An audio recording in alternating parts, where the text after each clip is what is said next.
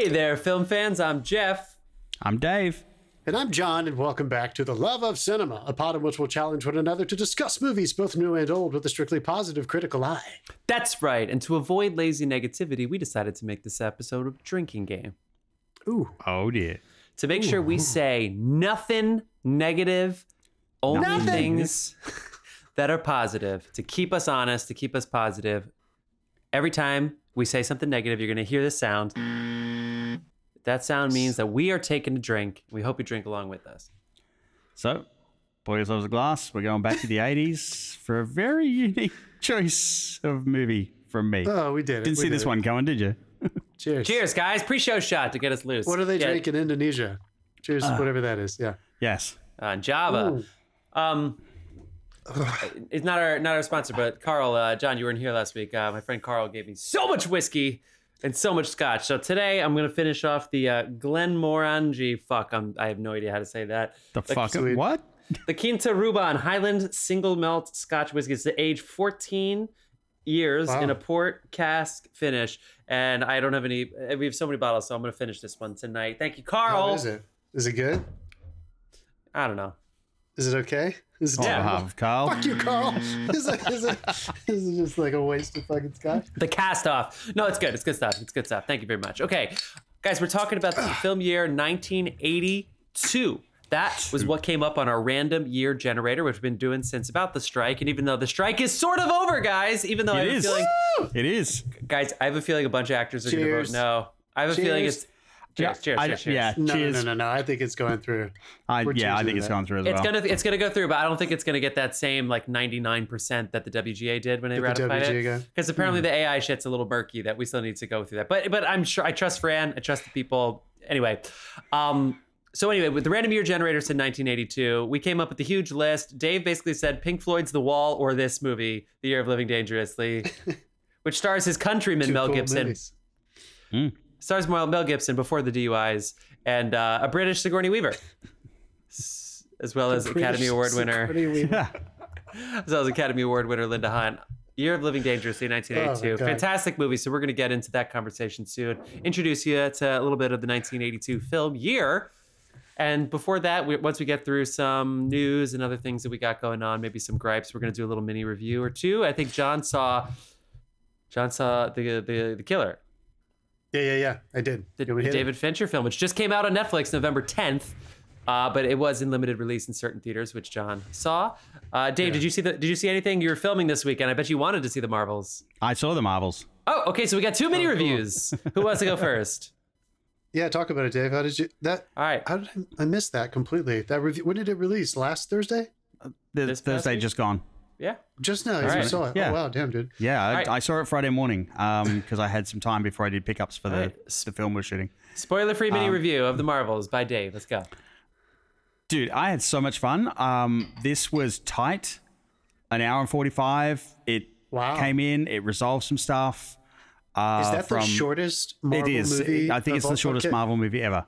Wow. Um, but it doesn't suffer for it at all. Um, as predicted, uh, in my opinion, um, Ms. Marvel steals the fucking show. So it's it's a fun watch all round though. It's it.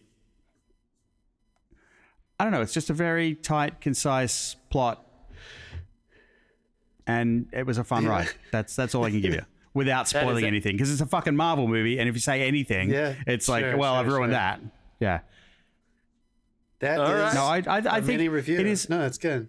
Yeah, it's it was just fun. It was fun. That is Um, as many as a mini review could get. I love it. it's good to see Cool, some. Uh, it's good to see some characters back in fine form. Ah, That's all I can say. so you Oh, tempt me with having to leave right now to go see the. Marvels, Dave. Yeah, of course they pull him back. Dave Kevin was at school showing that thing last week. and I missed it.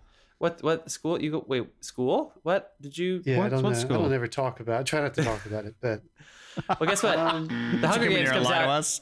The Hunger Games comes out next week with the Ballad of Songbirds and Snakes, and it's two hours and forty five minutes, so a little bit longer oh than your my movie. god, rating. Oh my Dude. fucking god! What? Does anyone know when that film takes What is it, place? a like after six the book- third Year one, ten. or- Year ten. no. Yeah, it's like right right before everything. It's it's when the President main- Snow, aka yeah. Donald Sutherland, is like a teenager. It's like Yeah. you know. It's a prequel. It's a full on prequel. It's Oh, pretty wow. much how it started. I forget what games the Katniss does. I want to say like the 60th or something, but this is the 10th. Yeah. Oh, so she's not in this. No. Oh, she's years away Nothing from to do with it. conceived. Yeah. She, she won't be conceived for a, uh, a half century. I could easily look it up on my own, but we're a podcast, so I'll ask you verbally: Who's playing young Donald Sutherland? Um, I believe it is uh, that fucking guy, um, Tom Blythe, Coriolanus Snow. Oh yeah, yeah, yeah, Yeah. Yeah. I could see it. Okay, cool.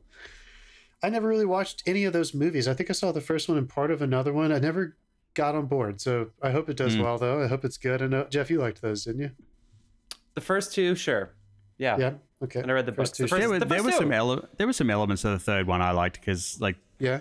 it, it came out just after I think I think it came out just after she won the award for uh, Silver Something Linings. that. Something like that, yeah. Hmm. and Oh, there's cool. that one section where she has to pretend like but basically her character can't act so it was an oscar winning actress acting like she can't act That's true. and i that, that Yeah. amused the hell out of me to no end But then the Peeta thing comes, and she like, is, I don't know if she's supposed to be in love with him or not. The Peeta Peeta problem is a real thing in the third and fourth movie when he becomes a weapon at the end of the third. Do you I have don't a man. bubble in your throat? Do- Did you? Fuck everybody. Did you Oh, shit. It sounded like you had a, a little bit of a bubble. Hmm. All right. So David Fincher's The Killer. Yeah. It is, yeah, it's already on Netflix. So I don't know if it's in release for for most of the cities around America. It did not go to AMC or one of the big places here. I went to the Landmark over in Westwood near UCLA to see it. And um, I really don't want to give too much away because this is a unique uh, Fincher story in the sense that, and I was trying to remember if I could say this about any of his other films, and I don't think I can. Even Benjamin Button. This, I think, this is the only Fincher film, certainly modern Fincher film, that it has one storyline. It is Oh. subjective. It is completely subjective. So he's not moving in and out of that. There's no B line. There's no hmm. objectivity where you're kind of looking from a God's eye on what's happening. Hmm. This is a story that follows Michael Fassbender in his slice of life beginning on a hit as the killer assassin, which is in the the promo shot and everything. And then it just like takes off from there and it kind of turns into a, a revenge flick and you just follow him on his quest. And then it's over. And it's it's just in and out subjective. And in a way it was kind of um, i think some people might think it's going to be a little bit underwhelming. I know we haven't seen him make something like a good killer you know death mystery blood serial killery kind of you know we haven't seen him do that in in a little while um so i think some people might be a little underwhelmed because of this subjectivity but I think if you give it a chance and you just strap in, there might be an argument that this is one of his more personal films. And uh, the way the filmmaking comes into it, especially structurally, uh, there it, it lines up so perfectly with the the character that it is following. It starts to feel like the filmmaking is the way the character per- approaches life, which is cold, quick, succinct. Uh, so anyway, I think people should give it a shot. Um, uh, uh, let me just make one caveat. There is a very long voiceover driven first person opening sequence. And I'm afraid people are going to press pause about six or seven minutes in and say, I don't know if I want to watch this because it's long. Please just get, get through that sequence. Just keep going. I thought it was great and invigorating, but I saw it on a giant screen. So I just kept thinking, ah, people are at home and he's six or seven minutes in. It's still a voiceover. And oh wait is this there. dropping is this dropping to streaming with no win like no cinema window or So It- this, well, that's what already- John was saying, yeah. it already had its window. I think it's already been Oh. out for well, it's no- on day no AMC. six now. So, I so it only needs eight days now, so it's not doing a big release to AMC. Yeah. It's just going straight to Netflix. so Netflix and AMC um, hate each other, Yeah, right? yeah So they do they, they don't have a new partnership yet I I, don't, I, I don't know yeah because they had a deal. That they, did, not they signed a sure. No, deal a year it- ago. wasn't it warner brothers had a deal Netflix announced Thursday that AMC, Regal, and Cinemark will carry the knife. Oh, so yeah, during Knives Out. I remember this was a huge thing, but I, I, I don't I don't know what the Fincher thing is. I, I, don't, I don't know. Yeah. Mm. So anyway, check it out. Okay. If you love David Fincher, I think you're still going to have a wonderful time watching it. His filmmaking is, you know, he's he's I like him. He's he's still killing it. Anyway, let's do it. All right. Um, any gripes? Any news? Anything you guys? Uh, I've, I guess I have a mini gripe. all right Okay. i'm in the timer Mini gripe. Okay, so whenever you have a hot buffet or cold, bu- I don't care, a fucking buffet, and it's always by weight, right? What is up with them putting in chicken bones, like chicken wings or fucking ribs? The bone is not edible. It's not fair that you have this as part of the weight for this food because it's sitting there being you have a pound and a half of food, so it's 75 cents an ounce. So you're all of a sudden your fucking meal is $25, but half of that you can't eat. So you're I'm only eating ten dollars worth of food, but I'm being charged for twenty five. The, the the the bone in the weighted buffet is bullshit. Are you talking And about like schools should know this. Or- No, no, Bo- Golden Wait, Corral wait, you pay at the okay, door. yeah, no, look, This is you- like Wegmans. being- This is Whole Foods. This is my college that I teach at. Come on with this horseshit. Have you ever been? Have you ever weighed a chicken bone? You're being charged twenty five dollars because you're a fucking garbage guts. I'm a garbage guts. Yeah, how much do those bones? That's how for many both of chicken us. bones? How many chicken wings are you walking up? What are you eating at this buffet? Like, why are you going for bone I- meat Yeah. specifically at this want- There's like voodoo I- priests going without their chicken bones because Jeff's fucking eating them all. Guys, I need some. Jesus Christ. Guys, I need some protein. It digests the slowest. It helps you be. You know, come on. I need some protein. Sure, sure. Yeah. Do they not have chick tenders? You know what I'm No. saying? I No. I'm going No. tenders every time. no nuggets in the buffet. What? It was a very small buffet. I will say it's not. It's not the not the best buffet. I don't Is want to out school? myself as the word. It's, it's, it's, at it's, at, school? it's at one of the That's schools all you're I teach talking at. about. He's talking about you, school. It's at one of the funny. schools I teach at. The other school I teach at uh, is free buffet for everyone, which is awesome. Wow. Yeah, even like you know, if you're They like, can if put you- as many chicken bones in as they want, apparently. that's it, and they Yeah. compost. Fucking awesome, man. They compost their bones. too. Ryan's It's great. Ryan Steakhouse Golden Corral. If you want to sponsor us, get in touch with us. We're at the Love Cinema Pod on uh, all the handles. Garbage guts over here is excited to go. Um, all right, you guys ready to talk about 1982 and the year of living dangerously? Peter Will. Yeah. Weir- oh my God, Peter Weirs. Damn it. We, do we buzz him every time he gets a name wrong No now? S. Is it- Yeah, yeah. There's no, there's no S on his name. Peter go. Weir's possessive film. Oh, oh, comma, apostrophe. right, Excuse the me. film year 1982. People, let's get into it. What, my friends, was the highest grossing movie in 1982? definitely starred an alien. Yeah? Hmm. Tootsie? Definitely Steven Spielberg's E.T. the Extraterrestrial. With a, Hell yeah. $359 million worldwide, which is a shit ton of money in 1982, where you can go to college for what it costs to get Man. a soda today.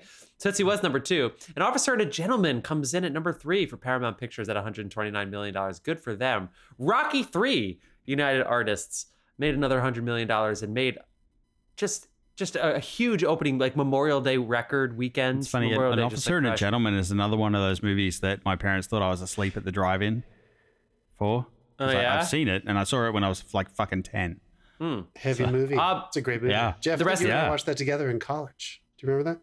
Officer and a Gentleman? Yeah. I I have no recollection, but I don't remember much We of college. watched it at the Oaks.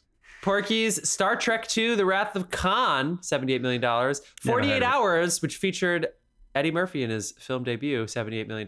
Poltergeist, so there's Steve twice in the top eight Mm. at $76 million. Steve definitely directed it from afar. Let's put it that way. The Best Little Whorehouse in Texas comes in at number nine. And then fucking Annie comes Annie, in at number 10 Yeah. with $57 million. Other notable films Fast Times at Ridgemont High, Creepshow, Night Shift, and Dave's favorite Pink Floyd's The Wall. Uh, also, the Coca Cola Company acquires Columbia Pictures for $750 million. That's right. Coca Cola owned a fucking movie company. Yeah. And they didn't I mean- even have cocaine in their soda anymore. And then the sci fi Have movie you Tron is seen the first Pink Floyd feature The Wall? to use. Because I keep getting shit for this, but uh, like, have you seen that fucking movie? No, I'm sure it's awesome though. I actually really should was hoping we chose it. I was hoping we chose it, but I like this one instead. Sci-fi movie Tron is the first to feature computer animation extensively. Other things that were going on in the world. Thriller was released. The breakup of AT&T Monopoly was ordered. Argentina invades the Falkland Islands for our British friends over there. You love talking about this shit.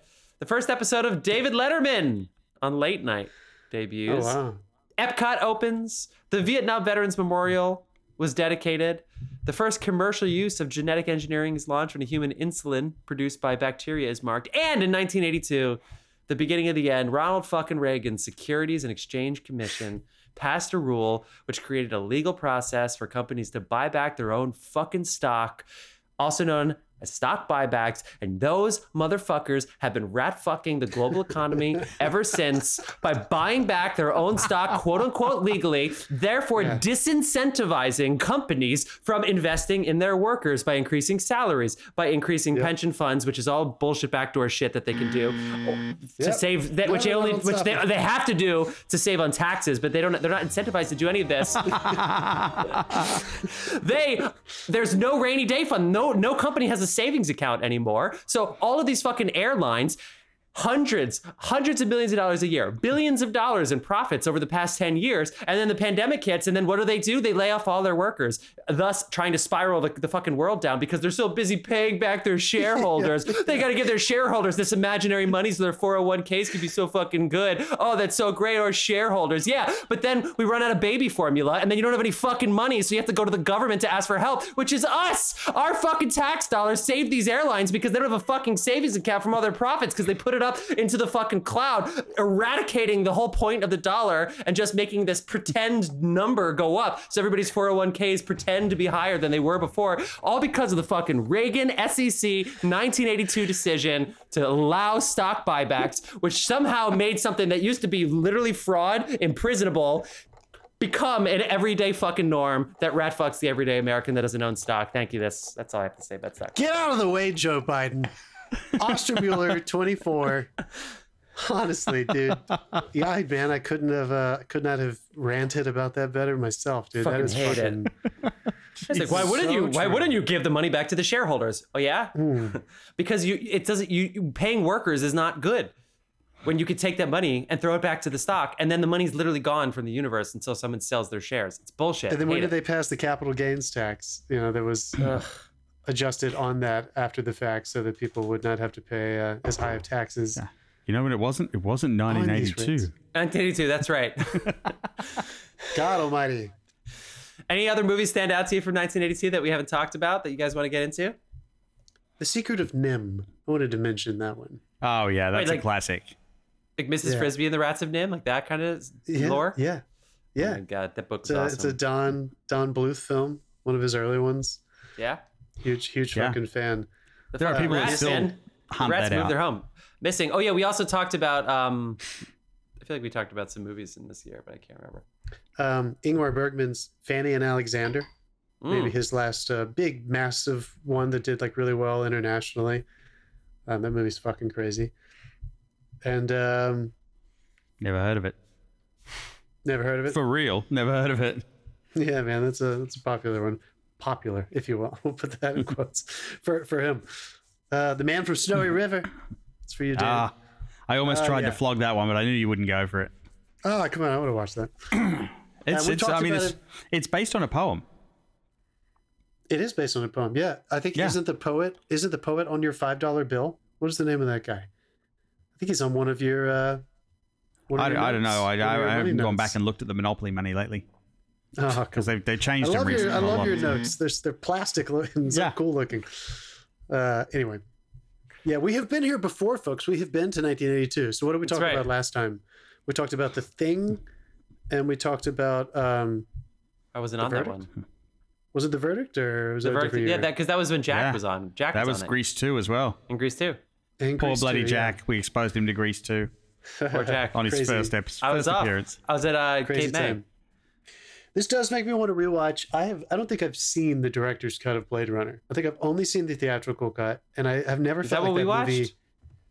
I can't remember. Well- I've just never felt like that movie did to me what it did to people when it came out. Like that generation above me, they seem to just be really, really affected by that movie. Yeah, Dave, I you know that need to see generation? The, I have Dave, you know quite that? controversial opinion about. Uh, oh yeah, about you don't Blade love Runner, it. actually because uh, no, no, Yeah, I, I, um, I'm this, I actually preferred the one with the voiceover.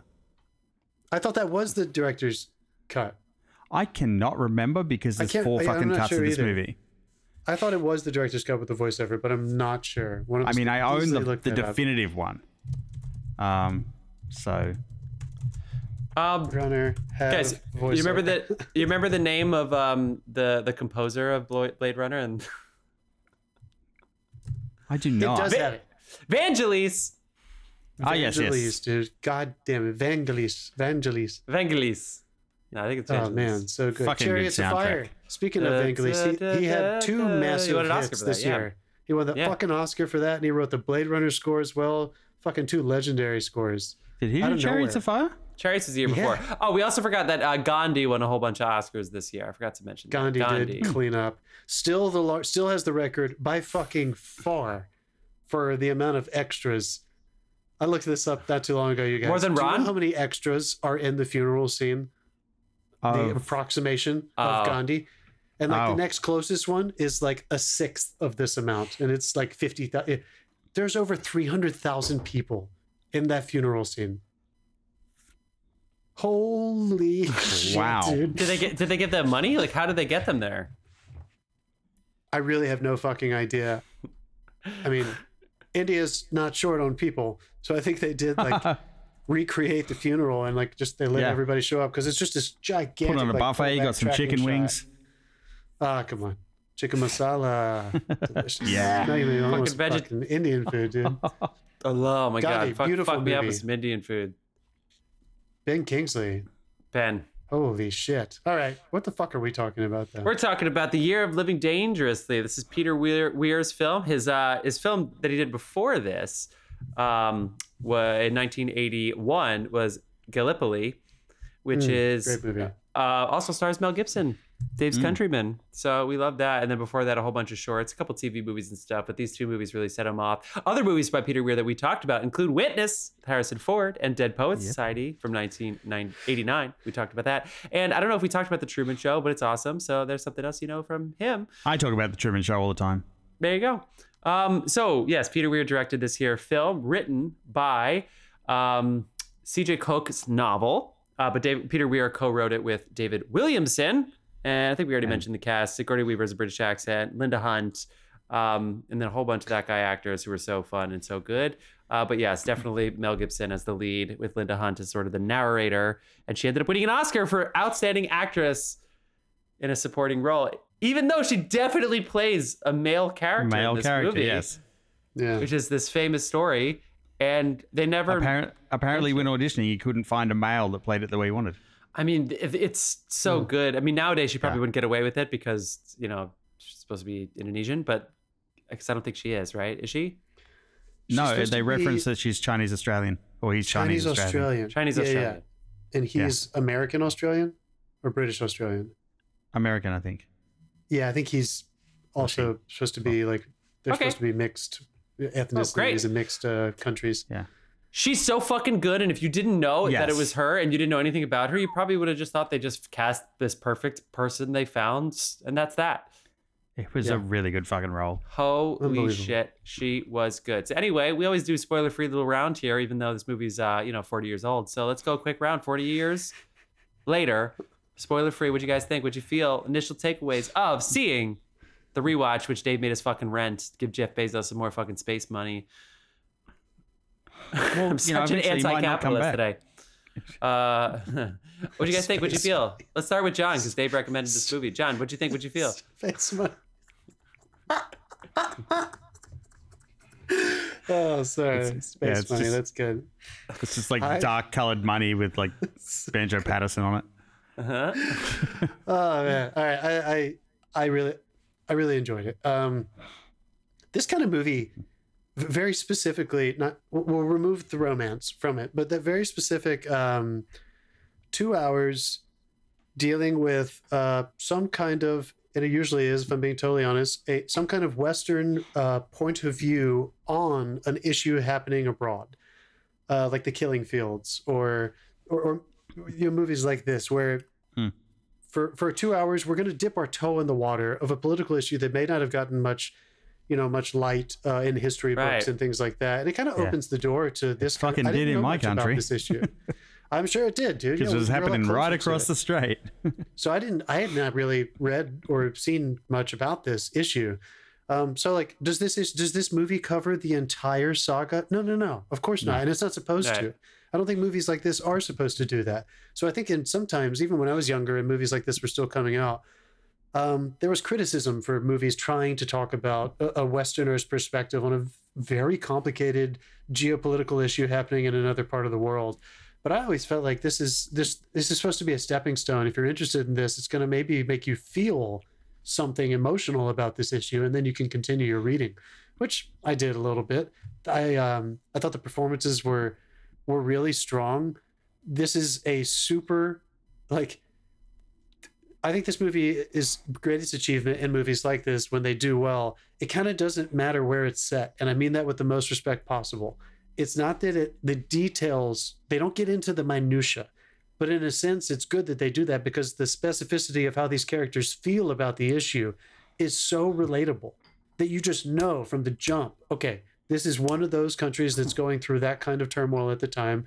We have journalists coming in. Some of them, all of them, seem to have some kind of connection to it and they seem to care maybe some more about their objective job of being a journalist and their ambitions but you're definitely going to have those characters that make you think why this country? Why are they here? Why are they trying to promote this kind of uh, storytelling as journalists in, within the story?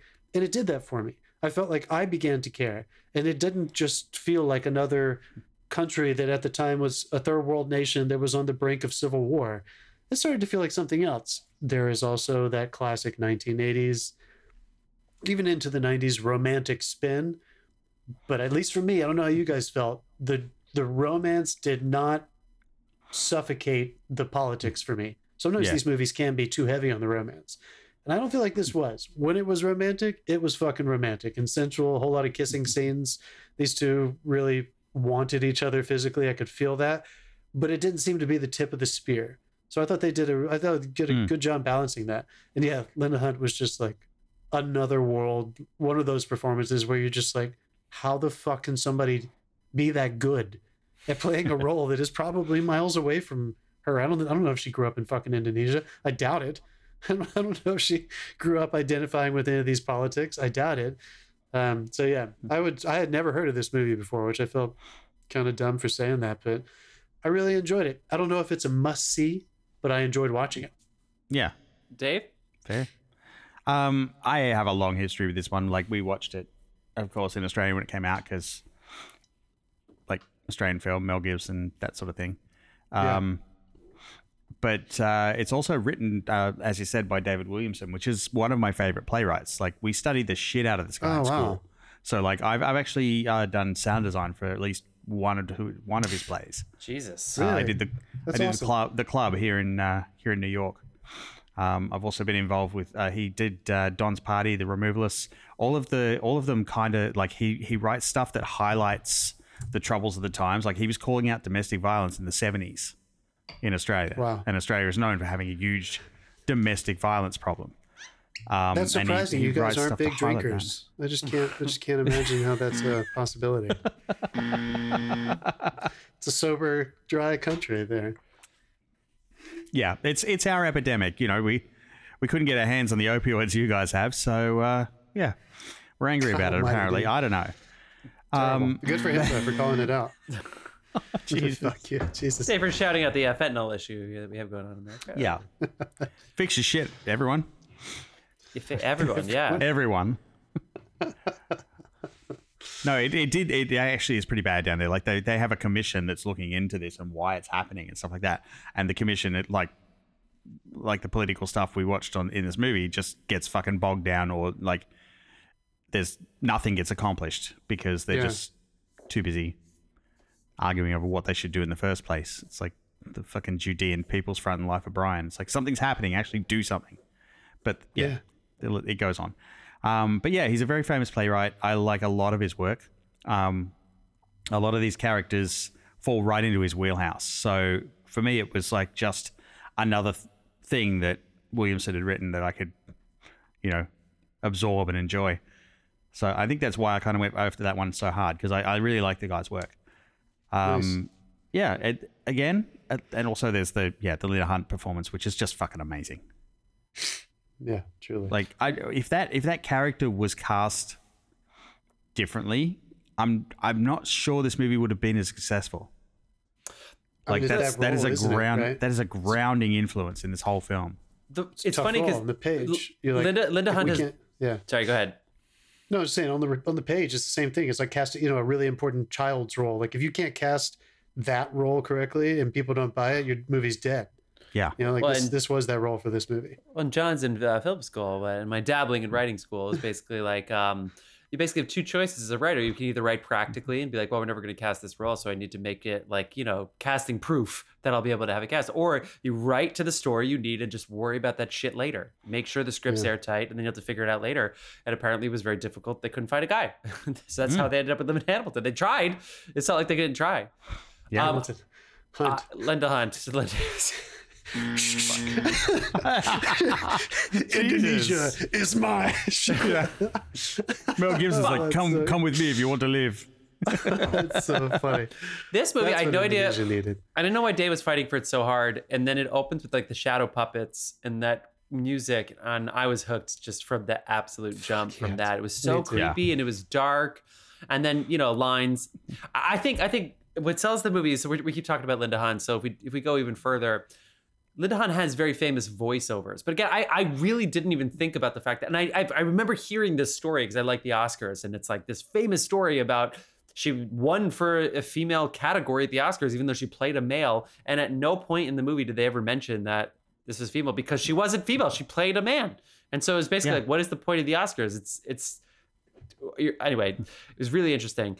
But I, I didn't think about I, it. Took me so long to figure it out because I was like, "Who the fuck is this person?" And it wasn't until I like paused the movie almost halfway through that I was like, "Oh my god, this is that movie." But the voiceover is so haunting Mm. the voiceover is so haunting and then you see who it is so chipper so friendly getting to know this person and we are meant to like are they spies? You know they, they kind of introduce these ideas that there could Yeah. be you know you know intruders in the midst and he's no he's just press. He's he's australian press and that's it. He's he's filling the new assignment from um is it api whatever the the, the whatever his um credentials Mhm. were from his australian press.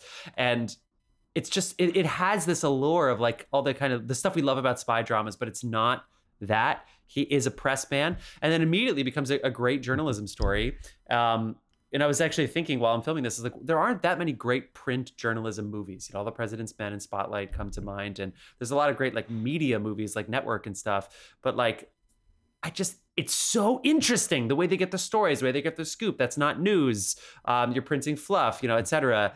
And but then you get into the politics.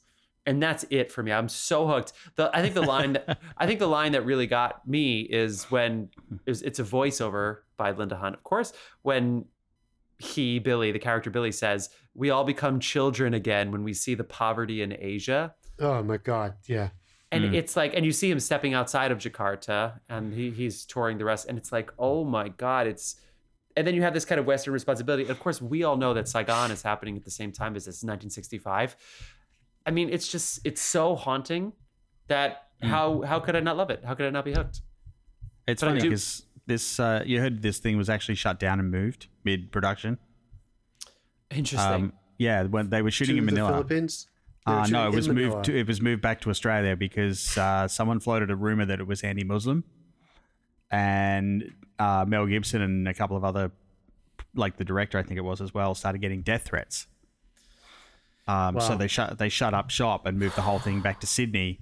Yeah. So that's why some of those shots, like where you see the like the alleyway with the burning car, it's literally just an alleyway in Sydney Right. that they're Ah. using as a location. Well, they did a good job because that Yeah. that protest scene, and of course, there's a lot of protests going on now. I live in New Hmm. York City, and I still teach at Columbia University, and so you know all these things you hear about in the news. Like I get all the emails before they happen, and I'm like, oh shit, this is happening today. A mass protest, mass walkout. They have to check security at all the gates and everything. And then I see this protest sequence that they have where you have like this this communist wannabe takeover of this Muslim regime. I- mean, it's when they dropped the rocks down and they started throwing. I was like, Dude. I mean, it was really, I was really scared. Like, Yeah, it's and, it's you not like it's not like let's grab a few rocks and go protest. No, they load a fucking truck. They've got a lot to say. They're backing the truck full of rocks up. and and the fact that they, Like- they didn't get retaliated against. I mean, Yeah. it was it was really powerful. It was really really really hmm. powerful because I don't know much about Indonesia, sequence. and we had an Indonesia fellowship at our church. We had a lot of Indonesian people, you know, at our at a Christian church, and I did know that if you would get sent back to Indonesia, if you got deported, if you didn't have papers, you know, you could be killed still today, or at least this was like 10, 15 years ago because Yeah. uh, it was illegal to be Christian, and so they're doing this communist uprising where they're trying to oust this, you know. The, the, this religious secularism, secularism. Also, they have 17,000 islands. I mean, so I'm saying that I'm like, of course, how can they keep track of everybody? 17,000 islands of Indonesia. They have five big islands. Bali's not even one of them. So it's like, I, I just, I can't even, this ungovernable place. And I think as an American watching this, you sit there and you, we just we fucked up even more going to Vietnam, understanding that this was one teeny tiny country while all this other shit was happening. What the fuck were we thinking going to there? Like we want to solve all the world's problems while we're at it, and then we're not going to give them money. We're just going to cause problems. Get the fuck out of there. It was it, it really made me think a lot of things. This movie was great. It was the Mm. military industrial complex, dude. We made a lot of money. Some companies made a lot of money over there while we while we were over there. Just to give people a little bit of context, just so they'll know what this is about. Um, this is a period that is considered the transition to the new order in Indonesia, around 1965 through 1968. I'll just read just a couple sentences to give people some context from Wikipedia. Indonesia's transition to the new order in the mid 60s uh, was when the first elected president, Sukarno, who is the president currently in most of this movie, elected by mostly a Muslim population, after 22 years in the position, um, there's this uprising by the communists, by like a communist grassroots level movement that eventually tries to overthrow him. Um, they have infiltrated in a lot of places throughout the government and a small part of the military. That small part of the, mili- of the military of the PKI, this communist movement, starts a coup. And we get to see in this movie part of the coup succeeding. And then this is one of my favorite parts about this movie. I know we're, I don't think this is like a spoiler, but structurally, this is what's so beautiful about having this like outside perspective versus trying to tell the story of the coup is that we go away from the coup because our, our protagonist gets injured Yeah. trying to cover the story. And then we just find out a couple days later that the coup failed. And there's something so like it just pulls the rug out emotionally when you're with Mel and he's got the shit wrapped around his eyes and and he just hears from his friend who was a part of that communist party, yeah, it didn't work. It failed and we're all going to get fucking killed. So after this thing fails, Sukarno is taken out of power and uh sorry, what is his name? Suharto is the general basically. He is the leader of the military that mobilizes forces against this communist uprising, and he takes power, and he is president of that country in a, politi- uh, a military-led political regime for 31 years. Yeah. So we get to see this the, the perspective, and I bet a lot of it is in the novel. The but the point of view and perspective that they have on telling what this story looks like from somebody desperate to understand something that they will never be able to understand. That's the magic of this movie. It's like all those great Vietnam stories.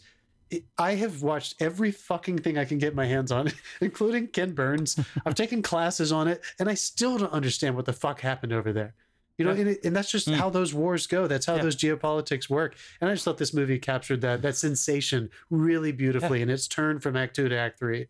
And the Philippines would go into martial law in 72, which I know because of Here Lies Love, which really fucked me up. And I, I can't believe I didn't know that either. It's like all Yeah. of these, all of these countries near Dave, um, it's just it's just left out of our history. It's just left out of Yeah. what, what, what we teach in schools. We we all know like who were the axis of powers, which I guess matters because America went to that war.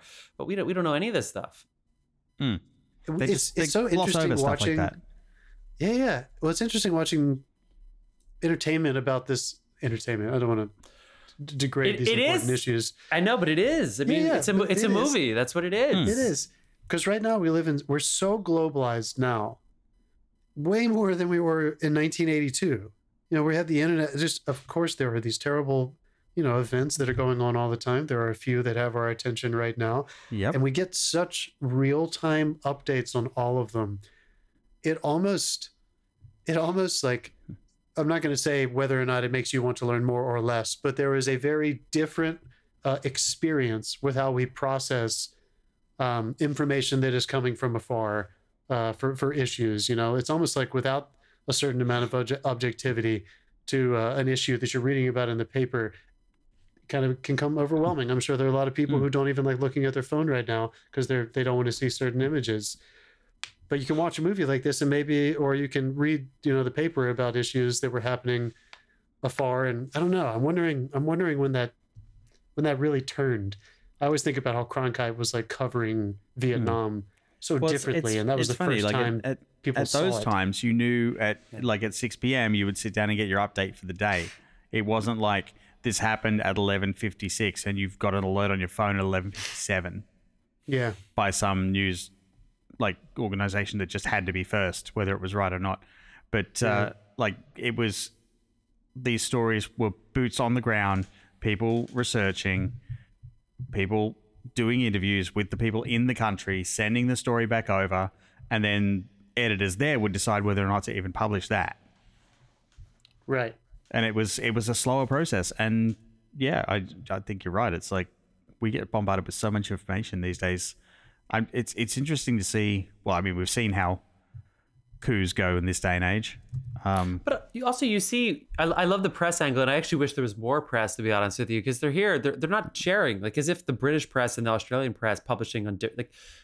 Are they even going to publish on the same date they reported at the same time? Like you would, al- you'd almost think they would work together more, other than just getting drunk. But they seem. I, I guess I liked the competitive Well, that- spirit of it. But that was that was the big thing at the beginning. Like they're saying that the former guy that he's replacing stiffed him because basically when you get transferred there, he's supposed to take him around and introduce him to all his contacts. And he didn't do that. He ah. just quit and fucking left, and left this guy in the lurch. So he had no contacts.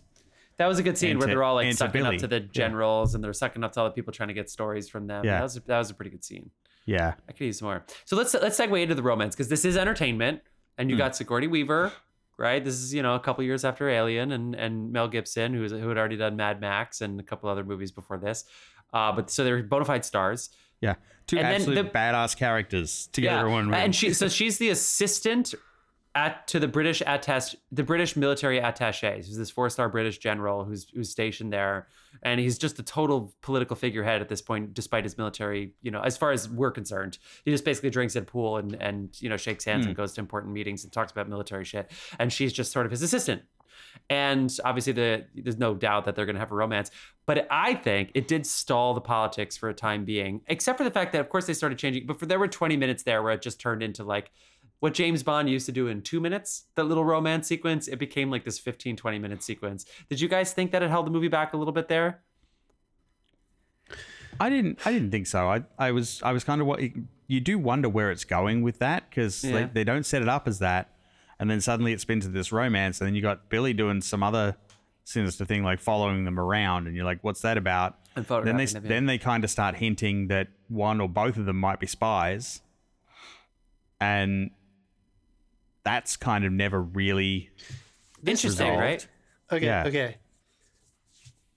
Because I thought a lot about this because I kind of had the same situ- situation that you did, Jeff. We're in spoilers, right? Because I am going to Yeah. say Well, something. I, I, I, mean, so. it's 40 years old. We're, Yeah, we're sure. good. Yeah, yeah. But yeah, go and watch this movie anyway. I think you. I think. I think I felt that way until a massive turn comes with Linda Hunt's character Billy. When you re- and that's when I realized what this movie was actually about. So when you you're following Mel Gibson and you think he's our protagonist, but even when you're watching him in the beginning, you're kind of like, why are we in a lot of? We're not in a lot of close-ups with him. We're not hearing him talk hmm. about how he feels all the time. We're just kind of following him. And I started wondering, like, what is Peter Weir doing? Like, is he is he our protagonist or not? Or is it Billy? Yeah. And is is this a Gatsby thing? I, I was like, what the fuck is happening? And I think I think it is a more of a Gatsby thing. I think we're observing Mel Yeah. Gibson as a secondary protagonist, and when they start falling in love, just like you guys were saying, when they start falling in love, and Billy sets it up with, and you're kind of like, is he setting this up? And is this about him manipulating these people? Is he a spy? What's happening with his character? That 20 minutes almost seems like a catalyst for Billy's ultimate uh, realization that he can't trust Mel Gibson. Yeah. Like eh, I know, and I know that seems like we could still say the argument is, did we need 20 minutes of it though for him to take a story from her after she admits after they have sex and they're falling in love that she says, I know something that's important. And he says, Mel Gibson says, well, I'm fucking printing it.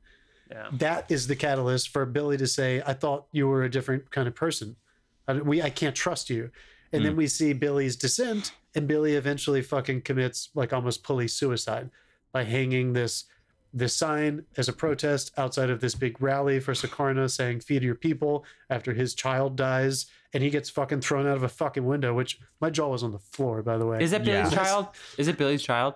no, he It's his adopted, adopted it. child Yeah. Oh, okay. Yeah. but for the sake of he adopted he took that that family scene, under his wing which by the way would never happen nowadays for obvious reasons, but holy shit! And the way Billy just like peeks in and then just like slowly like pat, like doesn't say a word. The second scene, Yeah. not the fir- the first one where she incredible says, "Doc." sequence. So when I realized that that's actually what this movie is about, and it, it kind of it made me love what had happened to me psychologically and emotionally until Billy jumps out. But I think because of that, the glory of that pivot left the last act of this movie a little bit different for me. Like now, once I realized, like, well, who am I? Who is my surrogate now? Yeah. Because it was Billy telling me how to Yeah. feel about all these people. which is why we just gone. find out this stuff out of nowhere it seems like it's like we didn't Yeah. have that but also so it's leading you to believe that billy's working for somebody and i guess the answer is not even though all the behavior would be the same as if he were cia or or british intelligence or even just indonesian intelligence you know working but then you said it was something like the, the movie's kind of like you can't trust mel gibson it it almost seems like the movie was always about a plea for help you know and it was like it was like i thought you would be able to help us but even in this moment of this uprising it's just it's exciting you know it's a, it's a it's a newsworthy Dude. it's guys, what's the end of this movie? They tricked Western audiences into thinking that there was a powerful plea of uh, uh, an act of love, a gesture of love that he goes to her at the end of this movie and gets on the plane. That was the West running away. For me, that's what I oh saw. it oh uh, yeah for sure Oh yeah. yeah. well, right? it- like it's when supposed they- to be like, oh, he's going to meet her. He's running fucking scared. Yeah, because this well, is yeah, yeah. I mean, when they when they got through the like when they get held up with the um the papers, and he's like, "This is Mm-hmm. my press thing," and they let him through, and they're driving through, and people are being shot on the side of the road, and they're just Oh laughing because God, they got dude. through the gate. they're laughing And yeah. it's like, yeah, that was that's when it was like, it. This is not about him. I'm sure you guys thought the same fucking thing. I- I- It's when they were at that airport scene. It's not nearly on the same scale, but the emotional potency of that airport scene. I was flashing I back to the Afghanistan me too airport, like and Saigon and, but and Afga- the afghanistan one for the sure Saigon. Yeah, like I mean, Yeah. all these things, and uh, God, that's what Peter Weir. And I wonder, if I did not read enough good. Like I, I like sometimes when we go back in time, we watch these movies. I like to read reviews of the time to just see if anybody was talking about the politics versus just the the did the film sell and did it do well. But I really think they snuck one in here.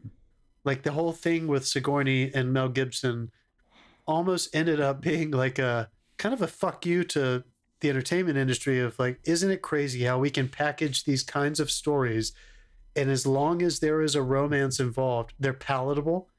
And Mhm. actually that's like the uh that's your scapegoat. When we deal with like how do we get back to life? How do we get back to moving forward? Hmm. When you have beautiful scenes like the the one you went, the one you referenced, where like we, what we really know for me is that Mel Gibson gets on that plane, but he will never be able to forget the night that he first saw those starving Indonesians. He'll be a That's child it. for the rest of his life. I mean, honestly, you know what? It, it reminded me of concentration concentration camp survivors in movies. Again, just just through entertainment, but that's how skinny they were and how poor and impoverished and and you know it was it was it was horrible. Hmm. I know that sounds crazy to say out loud, but it's just the honest to god truth. And ba- back to what you were saying, there's another moment too that I sort of highlight and I was ready to ask you about, but uh, based on this conversation, I think we there's there's an absurdity too that there there has to be you know they first of all they leave the he leaves the um, recorder behind which has like his reporting Yeah. on it. And it's basically like just fucking have it. This is what the west is talking about. And everybody just got so giddy to hear like what's the west talking about? That they let him leave right? They, they just ignored him and he walks out the door. So he is leaving that behind and he's like i don't even need this. I just need to get the fuck out of here. And they're sitting there like what what's going on? What's going on with the world? They don't even care about him as a person or a human anymore. But the one thing in the movie that was like, this seems a little strange because they they do take everything very seriously. They take the responsibility seriously. They Mel Mel Gibson and Sigourney Weaver the first the first time that they run away together after their initial takeaway. So when they're at that fancy dinner party and there's the curfew, so they can't go out, Mm. and they break the the barrier. There's like a checkpoint, and they just go through it. Yeah. They get fucking. Bum- They get like Sonny and the Godfather shot at with these machine guns, and I mean, and they, he's like, he's like, get down, and it's like, AK's reigning Yeah. terror. and Yeah, they are, and then all of a sudden they're just laughing hysterically, ha ha ha ha, and then fuck, and it's like, wait a second, what the fuck? Like, how how did they just? Is it worth? Like, I I mean, even if no sleeping escapade in in my, I can I can't even imagine is worth going through a fucking firing squad to do. But in hindsight, it, again, that, those absurd moments maybe do actually. it- It's either we hate this doing this romance and and Hollywood's making me do this if I'm Peter Weir, or it's this whole thing where it's like, what is with us with guns and violence and and and the story? Like, I don't know. There, there- there's love- there's dude, something no, important you're to know about that. I want to ask Peter Weir, hmm. were you making a point that it is there is a sick romanticism that the West has with these third world nations? like there's what that image. I had the same feeling, dude. Those white people laughing while they're getting, you know, shot up while they're and running- about while they're running just, the for, just for man. breaking a, a, a checkpoint, Yeah. you know, like even a DUI Oh, checkpoint, yeah. we're not going to shoot at somebody when they go by, but they're like, I wonder what. I wonder if you. Yeah, no, tho- those were real. It real. was just the and they were, of but the they were leaving the palace. They weren't even. If you were going towards the presidential palace and you broke a checkpoint, I can understand the guns. But they were just going to the middle of a bungalow somewhere. Dude, on Which, a- by the way, that one bungalow was fucking awesome with Tiger Lily. Holy shit, that was awesome. Sorry. like curfew is curfew. They they shut that country down. If you were seen out, you were shot. I guess that's true. you could have been dude. working for the. the P- How about this, you guys? I think I think my only, and it's not even a complaint, but at the end of the movie, when Billy makes their turn, his turn into his realization, I was wrong. At the beginning of this movie, his homeostasis, his he basically says Sukarno's a genius. I think that's literally one of his lines. Yeah. I think he's a genius. This current president they have, Billy's kind of like not on the same side as a lot of the reporters who are hmm. are not totally pro communist party, the PKI, but they're they're covering both sides and they're seeing that Sukarno is a you know not not doing a great job uh, from from a political stance. And Billy says, I think he's a genius, but I don't feel like they had that scene or or that story beat where other than stating it, where Billy argues for it or demonstrates it, like shows Mel why they think that Sukarno is doing a good job. And I kind of wished, I just, I just wished maybe I wanted that story beat. I don't want to beat it over the head. I didn't want it to be a cheap, look, he's good in this way and now he's bad in that way. Um, but there are movies like Last King of Scotland and other ones where we, we have dictatorial rule and you see people in this exact same scenario. Somebody says, I think they're good. And somebody else says, I don't know, be careful. And you get to see them do something that, you know, Frank Lucas and American Gangster handing out turkeys on fucking Thanksgiving Day and then he fucking blows somebody's head off. I, I guess I wanted just a little bit more of that. But if we're supposed to be on the outside and we can't really see in, I don't know. Maybe that maybe that works because of that. Like nothing was fully explained, and it was almost frustrating. But do you think that was intentional? Do you think that was how we were supposed to feel? I mean, as far as Billy and where Billy sat, nobody knew where Billy sat really. All of that was in the inner Yeah. monologue, in the whatever he was writing. Um, to the public, he was something else. Like to, the, is to those reporters, he was something else. which is so fun. I love the reporter when he gets called out. He's like, "And you, you, you laugh at him because he likes little girls, but you like little boys." And that guy's like, "Well, I'm packing my bags tonight." That was pretty funny. Um, Well, well, that's the thing. Like shouting that in a club would get that guy killed. he's yeah, but he wasn't killed. But he was like, "But I, uh, I'm not gonna uh, push my luck. I'm But getting the fuck no, out of here like, yeah. tonight." There's, I do have a gripe at this movie. That swimming match was fucking terrible. God, those people. God, you pre- at least pretend to know how to swim. Just have them do it a couple times. that was bad. And Tiger Lily's dive was really bad. Come on, Tiger Lily. Um, You Australians are supposed to know how to swim. What does he say? What, what does he Yeah. say to him? You blokes are supposed to be good at swimming. Yeah. All right, and I also Yeah. really, I Running also, from great white fucking sharks your entire life. I also really like the line about the, the fucking puppets. It got me where Billy says, uh, it's, Yeah. sh- uh, it's like the shadow. If you want to understand the people of Indonesia, you have to understand the shadow play, puppets. The shadow is the soul and the screen is heaven. I was like, wow, if I said that, it would sound like shit, which I just did right now on this podcast. But No, uh, wasn't that that moment was the uh for me that was Hey! I feel like I feel like Peter Weir has a, a sequence like that in all of his movies where like it's there's an artifice to it. There is something heightened about it. It's the Carpe Diem sequence. Mhm. Carpe Diem, boys. When Robin's telling them to reach that's his, that's a Peter Weir movie. Oh, Yeah, no, that's what I'm saying. I think he has those sequences in all of his movies where he like does something a little poetic, a little there's a little artifice introduced in it, and it's like that's the movie. Like it, there's an essential moment in the in like somewhere in the beginning of the second act of his films, and I thought this one was gorgeous. And you know what? We'll give we'll give Peter credit, but god damn it, Mel sold that scene for me. The way he watched Billy Yeah. talk about it, the mm. sincerity of him, how much he liked Billy. Like he did. I mean, Mel Gibson's it's inconvenient for some people, I guess, but that man is an incredible actor, and he really he really sold that for me. He, he got himself that kind sober. I think he I think he's okay now. look, he has two Oscars. good, They're man. definitely not for his acting in Hamlet, but he does have two Oscars. I mean, you know. Oh come on, he's he's he's really he's really great actor. Yeah. And he's just he's he's just so good in this movie. Again, like if, if you were kind of what I was saying, that dilemma of like who are we following? Is he a protagonist or not? That's Yeah. tough, that can be a tough role to play when you're looking at it on the script and you're asking yourself those questions. And I think he very honestly told himself, my only job is to listen to everybody that's talking to me. You know, and obviously that might be seem obvious as a journalist, but like every scene he's in, he is like uh, almost obsessively engaged with whatever people are telling them. He's listening. There's an empathy there that's just so beautiful. So in that shadow moment, like it did not feel Hmm. cheesy at all No. because he had no judgment for it. He didn't think it was cheesy. He was watching, and oh man, that was beautiful. How about Maurice Jarre's score? Do you guys like it? Yeah. that how you pronounce that? Mari Jari? I don't know how you say it, but he does all of Peter Weir's films. I, this is another good one for me. It worked. I thought it Maurice was cool. Jari. Uh, the score, it was fantastic. I mean, it was, it was, it was gripping. Yeah. He also did mm. Lawrence of Arabia. So, you know, Dr. Zhivago, three Oscars. So, yeah, there you go. Yeah, he's no he's no slouch. He's he's he's been around. Ghost. He was did- slumming he it did- on this movie. You know what else he did? Ghost. Yeah. Oh.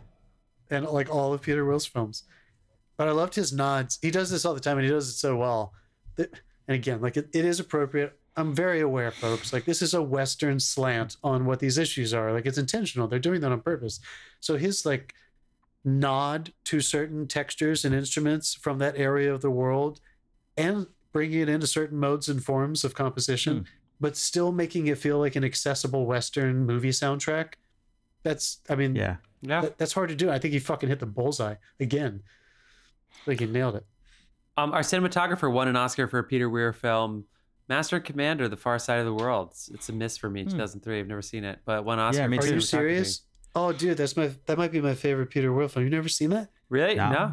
I mean, no. Oh God, dude, Russell Crowe and Yeah, it won Oh, best cinematography. Well, it says I, it four I think I Oscars. know It what he's beat fucking Lord of the Rings. Roll 2003. Well, it beat, it beat Two Towers. It was a weird thing where he won for the first one, wasn't nominated for the second one. But anyway, do you like nautical? of do you like course, nautical story. give me Oh, yeah, Jeff, give me dude. some hunt, fucking Oh hunt for Red God. October all day, Yeah. every day. Let's go. Dude, Down Periscope is one of my favorite films.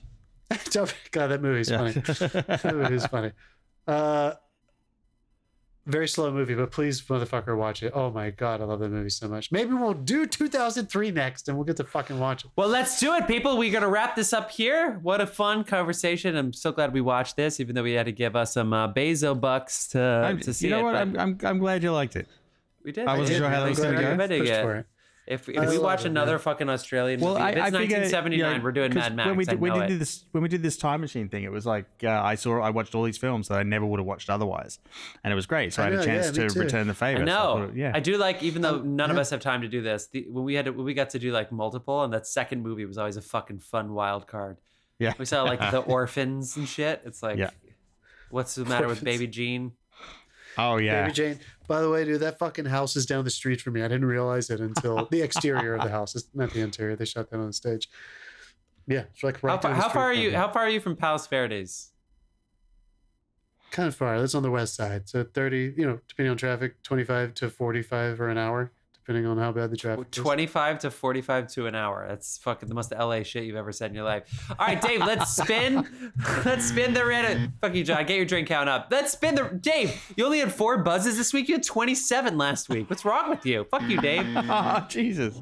So drinking I'm going to take this podcast. scoreboard down.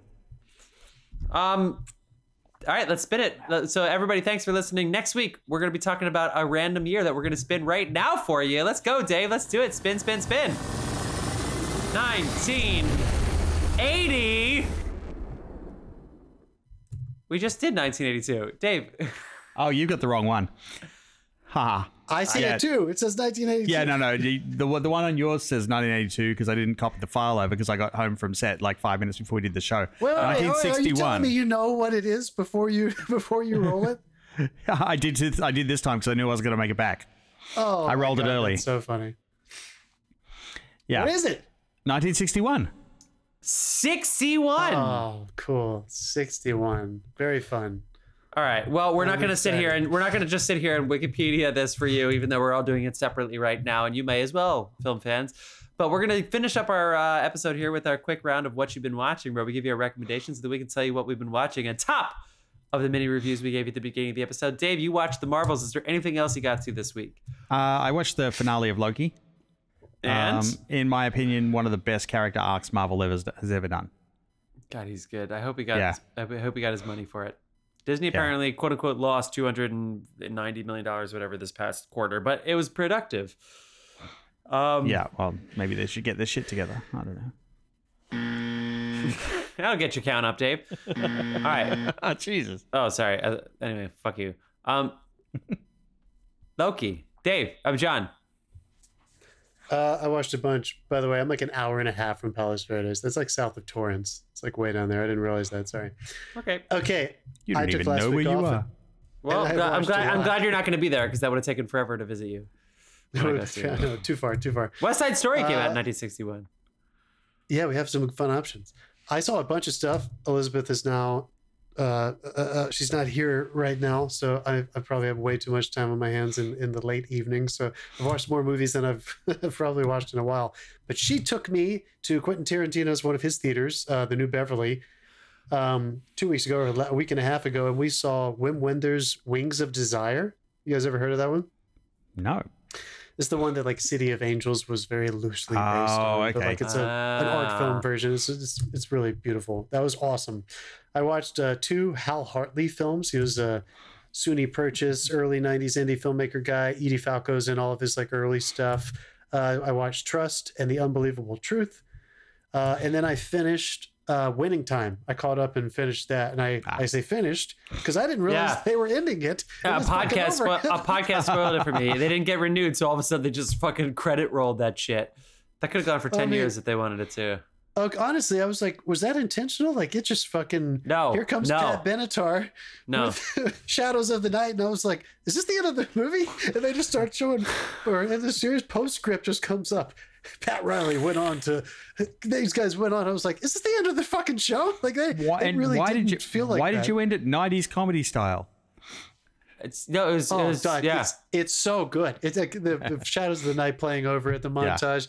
You know, it's still really, really good. But I, I guess I just assumed we had years to go. They were ta tackling the 80s with this team, and they, I think they only got to 84 or something. So anyway, that was kind of weird, but it was still, it was good while it lasted. I thank you, winning time. That was fun. I've seen a couple things. So I watched, I rewatched The Holiday, which I didn't like in college, but I was also like, Oh, come on. I wanted to be an actor. And I think the the one particular performance, I was like, this is not grounded. The director, they're not clicking. I don't like this. But rewatching it, it's like the only problem Oh, with it this the only problem with it this time is I kept thinking about it's much better to be single at the holidays if you have a lot of money. When is the next time they're gonna do like a holiday movie where like people have like roommates and they don't have any hmm. space and they're poor? Like I'm very Jeff, curious you could about just that. fill in the gap for the first part of that sentence. it's much, much better than for the last part of that sentence. It's always if you have a lot of money. It's probably It's like the only and a lot guy in town also happens to have a house that would make the McCallister family jealous. Like what the Yeah, fuck? And he looks like Jude Law. This actually that's the only se- the second problem. The only two problems I have is that Jude Law. They clearly know that this is like they're like okay, talented Mr. Ripley. We, we know we know he's the best, but like. How many reaction shots do they give him? They want his face on that screen as much as possible. And so he's just reacting the whole time. And it's like he, he only has so many looks. At a certain point, he runs out of looks. So you gotta cut away. Don't don't you can't overdo it. Okay. Um. So I rewatched the holiday. That Um, movie's a staple. How good is Eli Wallach? His him and Kate Winslet. honestly, I actually for a second movie. I was like, he looks so familiar. I turned to Angela knew the movie better than me, and I was like, is this a real person? Is this Arthur Lawrence? Like, His name is Arthur Abbott. I was like, who is this? I swear on my life. And of course, it was just fucking Eli Wallach. It's fucking awesome. Yeah, he was so Yeah. goddamn good. The only thing though is that he accepts this WGA award, and then they just have a full gala like two days later. Like, come on, people. Like, come on, Nancy Meyers, let's go. You, yeah, you really, really Yeah, good, yeah, but come on, make it age. Anyway, um, I loved it. It was, it was much better this time for sure. I liked it a lot. Um, Hans Zimmer with the score. Sorry, I like that movie. That's that's, that's a fun one. dude.